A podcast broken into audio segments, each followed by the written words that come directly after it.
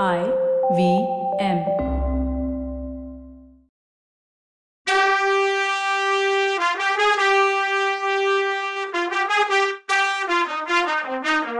வணக்கங்க. நான் கவிதா பேசுறேன். வெல்கம் டு கதை பாட்காஸ்ட் பொன்னியின் செல்வன். இது எபிசோட் நம்பர் இருநூத்தி முப்பத்தி ரெண்டு. நான் அமுதம் குடிச்சவனா ஆயிட்டேன். எனக்கு புத்துயிர் கொடுத்துருச்சு உங்க வார்த்தைன்னு வல்லவன் சொன்னா குந்தவையை பார்த்து. குந்தவை அப்பா ஐயா ஒண்ணு மட்டும் ஞாபகம் வச்சுக்கோங்க. நீங்க போற எல்லா இடத்துலயும் எவ்வளவோ ஆபத்து வரும் எவ்வளவோ போர் வரும். எதிரிங்க வஞ்சகத்தால உங்களை வீழ்த்த நினைப்பாங்க. அப்படி ஏதாவது ஆபத்து நடந்துட்டா இந்த பழம்பெருமை வாஞ்ச வம்சத்துல வந்த இளவரசி கல்யாணம் பண்றதுக்கு முன்னாடியே விதவை ஆயிடுவா. இத மறந்துடாதீங்கன்னு சொன்னா குந்தவை. தேவி அப்படி ஒன்னும் எனக்கு நிச்சயமா ஆகாது. நான் தான் அமுதம் சாப்பிட்டுட்டு அமரன் ஆயிட்டேனே. எனக்கு இனி சாவு கிடையாது. இருள் சூழ்ந்த வனாந்தரத்துல காத்தும் மழையும் பெருகி திசை தெரியாம நான் தடுமாறிட்டு இருந்தாலும் நீங்க அந்த காட்டுக்கு நடுவுல உள்ள வீட்டுல பலகனில விளக்கேத்தி வச்சுக்கிட்டு எனக்காக காத்துட்டு இருப்பீங்க. அந்த நினப்பு ஒன்னே போதும். அது எனக்கு தைரியம் கொடுத்து நான் தப்பிக்கிறதுக்கு துணை பண்ணும். அலைக்கடல்ல நடுவுல கப்பல்ல ஏறி திக்கு திசை தெரியாம மாச கணக்குல கதி கலங்கி நிக்கும் போது சப்தரிஷி மண்டலத்துக்கு அடியில என்னைக்கும் இருக்கும் துருவ நட்சத்திரம் மாதிரி நீங்க ஒளி வீசுவீங்க. நான் அதை பார்த்து என் கப்பலை திருப்பிக்கிட்டு கரையேறுவேன். கடற்கரை ஓரத்து பாறைகள்ல மலை மாதிரி அலை வந்து மோதி கடல் கொந்தளிச்சிட்டு இருக்க ராத்திரி நேரத்துல கலங்கரை விளக்குல இருந்து வர்ற உயிர் காக்கிற ஒளி மாதிரி நீங்க பிரகாசிப்பீங்க. அந்த வெளிச்சத்தை வச்சுக்கிட்டு என் படகு பாறையில மோதாம கரையில கொண்டு வந்து சேர்ப்பேன். புல்லு பூண்டு கூட முளைக்காத அகண்ட பாலைவனத்துல தீக்கணல் கொளுத்துற வெயில்ல சுட்டு பொசுக்கிற வெயில்ல தென்னை மரமும் தேன் வாழையும் நிறைஞ்சு ஜீவநதி ஊத்தா வந்து நீங்க எனக்கு உதவுவீங்க. தேவி இப்படி பறந்து விரிஞ்ச உலகத்துல நான் எங்க போனாலும் எத்தனை கஷ்டப்பட்டாலும் ஒரு நாள் கட்டாயம் திரும்பி வருவேன். திரும்பி வந்து உங்களை கல்யாணம் பண்ணிக்குவேன். இந்த என் கனவு நனவாகிற வரைக்கும் என்னை யமன் நெருங்க மாட்டான். அமுத கொண்ட அமரனா நான் வாழ்வேன்னு சொன்னா வீரக்காதலன் வந்தியத்தேவன்.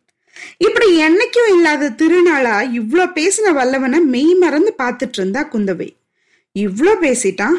ஆனா இது எல்லாம் முதல் தடவை பேசினது மாதிரியே இல்லையே. எத்தனையோ தடவை கேட்ட மாதிரி இருக்கேன்னு அவ யோசிச்சுட்டு இருக்கும்போது அக்கா அக்கான்னு வானதி குரல் கேட்டுச்சு.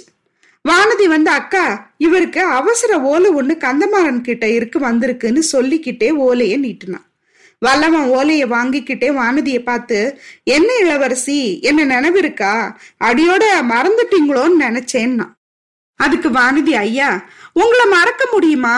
எனக்கும் என் புருஷனுக்கும் நீங்க செஞ்சிருக்க உதவியத்தான் மறக்க முடியுமான்னு கேட்டா. அதனாலதான் நான் இல்லாத நேரம் பார்த்து கல்யாணம் பண்ணிக்கிட்டீங்களாக்கும்? அப்படின்னு கேட்டான் வல்லவன். வானதி குறும்பா சிரிச்சுக்கிட்டே ஆமா நீங்க இருந்திருந்தா பொன்னியின் செல்வரோட மகுடாபிஷேகம் மாதிரி கல்யாணமும் நடந்திருக்கும். நீங்க என்ன சூழ்ச்சி பண்ணிருப்பீங்களோ என்னமோ யார் கண்டான்னு சொன்னா வானதி. நல்லா இருக்கு. நானும் அவருக்கு மகுடாபிஷேகம் நடக்காம பண்ண? பூங்குழலி கிட்ட போட்டி போட்டுக்கிட்டு சிம்மாசனம் ஏற மாட்டேன்னு யாரு சபதம் பண்ணா? படகுக்கார பொண்ணுக்கு அதிர்ஷ்டம். என் மேல குறை சொல்லி என்ன புண்ணியம்னா வல்லவன். இருக்கட்டும். அவளே அந்த அதிர்ஷ்டத்தை அனுபவிக்கட்டும். எனக்கு அவ மேலையும் கம்ப்ளைண்ட் இல்ல உங்க மேலையும் இல்ல. சந்தோஷம்தான். ஆனா உங்க கல்யாணத்துக்கு நாள் குறிக்கும் போது மட்டும் நல்ல நாளா பாருங்கன்னு சொன்னான் குழந்தை ஜோசிரியே நாள் வைக்க சொல்லிட்டா போச்சு. உங்களுக்கெல்லாம் அவர்கிட்ட தானே நம்பிக்கைன்னு சொல்லிட்டு வானதிய பார்த்தான் வல்லவன் வானதி கலகலன்னு சிரிச்சுட்டு அக்கா இவர் குழந்தை ஜோசியரை பத்தி சொன்னதும் ஒரு விஷயம் ஞாபகம் வருதுன்னு சொல்லிட்டு திரும்ப சிரிச்சா. எதை நினைச்சுக்கிட்டு இப்படி சிரிக்கிற வானதி? உன் வயிற்றுல பிறக்கிற புள்ள உலகத்தையே ஆள போறான்னு அந்த ஜோசியர் அன்னைக்கு வளர்னாரே அதை நினைச்சான்னு கேட்டா குந்தவை. அதை ஏன் வளரன்னு சொல்றீங்க தேவி? அதுதான் பலிக்க போகுதுன்னு சொன்னா வல்லவன். வானதிக்கு கூச்சம் ஆயிடுச்சு அதை மறைச்சுக்கிட்டாக்கா நான் ஒன்னு சொன்னா நீங்க ஒன்னு சொல்றீங்க. குழந்தை ஜோசியர்கிட்ட நான் எங்க அக்காவுக்கு வரப்போற கணவர் எங்கேருந்து வருவார்னு கேட்டதும் இந்த நிமிஷமே வானத்துல இருந்து குதிச்சாலும் குதிப்பாருன்னு சொன்னாரு. மறு நிமிஷம் இவர் ஜோசிய சிஷ்யன் கிட்ட சண்டை போட்டுக்கிட்டே உள்ள குதிச்சாரு. அதை நினைச்சு சிரிச்சேன்னா வானதி. குந்தவைக்கு வந்த சிரிப்பை மறைச்சுக்கிட்டு பொய்க்கோவத்தோட போதும் விளையாட்டு வானதி. இவர் வந்த ஓலைய படிக்கட்டும்னு சொன்னா குந்தவை. வல்லவன் ஓலைய படிச்சப்போ அவன் முகத்துல கவலை படர்ந்துச்சு.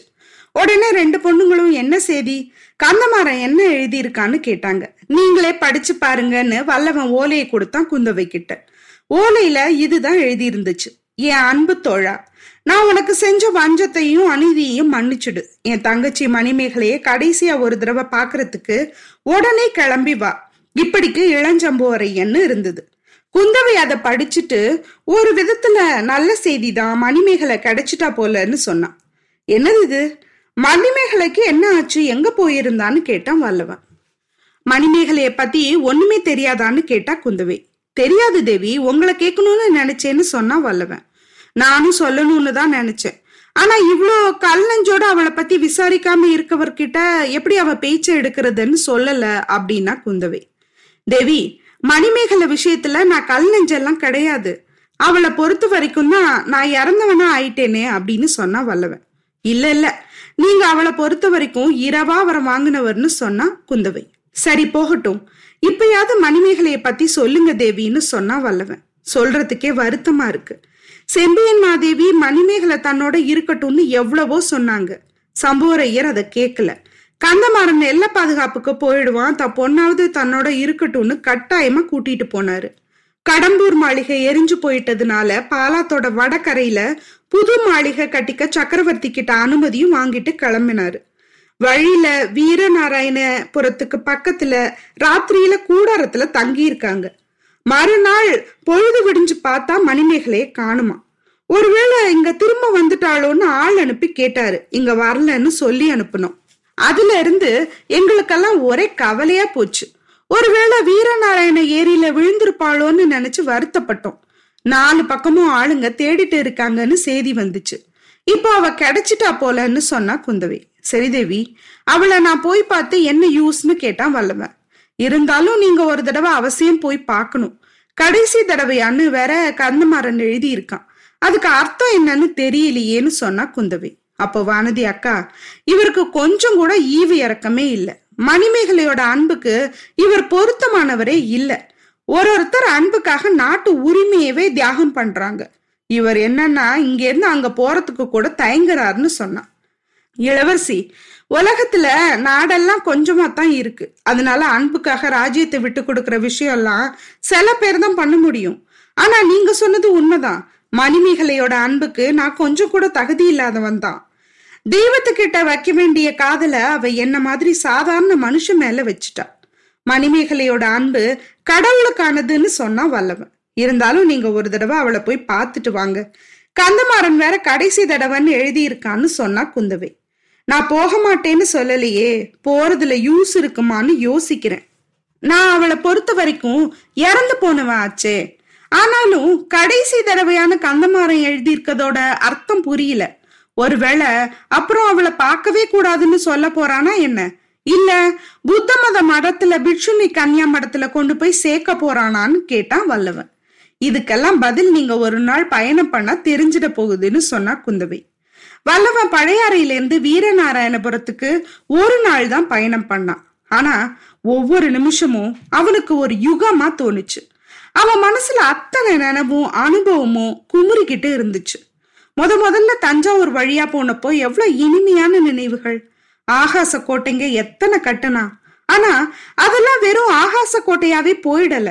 நடக்க முடியாதுன்னு நினைச்ச பல விஷயம் நடந்தேருச்சு. சோழ நாட்டோட செல்வ குமாரரை தமிழகமே போற்றுற ஒரு வீராதி வீரரை தான் கையில வந்த ஆட்சியை மறுத்து வேற ஒருத்தருக்கு தலையில மணிமகுடம் சூட்டின மேருமலையை விட உயர்ந்த தியாக செம்மல பொன்னியின் செல்வரை நண்பரா கிடைக்க பெற்றான். அந்த மாதிரி உயர்ந்த பொன்னியின் செல்வரோட அக்கா இளைய பிராட்டி மனசுல இடம் பிடிச்சான். இலங்கை நாட்டோட சோழ சைன்யத்தோட மாதண்ட நாயகன் பதவி கிடைச்சது. இவ்வளவுக்கும் தான் சாமர்த்தியம்தான் காரணம்னு இவன் நினைச்சுக்க முடியுமா? ஒரு நாளும் இல்ல. கடம்பூர் மாளிகைக்கு அன்னைக்கு தற்செயலா தான் போய் சேர்ந்தான். அங்க நடந்த சதி கூட்டத்தை பத்தி தெரிஞ்சுக்கிட்டதும் அதை தொடர்ந்து நடந்த நிகழ்வுகளும் எல்லாத்துக்கும் காரணமா அமைஞ்சுது. அதுக்கப்புறம் எட்டு மாசமா எத்தனையோ விஷயம் நடந்துடுச்சு. அதுல ரொம்ப முக்கியமானதும் அடக்கம். வானத்துல வந்த வால் நட்சத்திரம் தான் வேலையை பார்த்துட்டு போயிடுச்சு. ஆதித்த கரிகாலர் மறைஞ்சிட்டார். இந்த ரெண்டு விஷயத்துக்கும் சம்பந்தம் இருக்க முடியுமா? லட்சக்கணக்கான மக்கள் நம்பிக்கை வச்சிருக்க ஒரு விஷயம் பொய்யாயிடுமா? வானத்துல எவ்வளோ காலம் சஞ்சரிக்கிற கிரகங்களுக்கும் நட்சத்திரங்களுக்கும் இந்த மண்ணுலகத்துல இன்னைக்கு வந்து நாளைக்கு மறையிற மனுஷ வாழ்வுக்கும் என்ன சம்பந்தம் இருக்க முடியும்? மனுஷங்க அறிய முடியாத ஏதோ ஒரு சக்தி ஏதோ மாற்றத்துக்கான நியதி.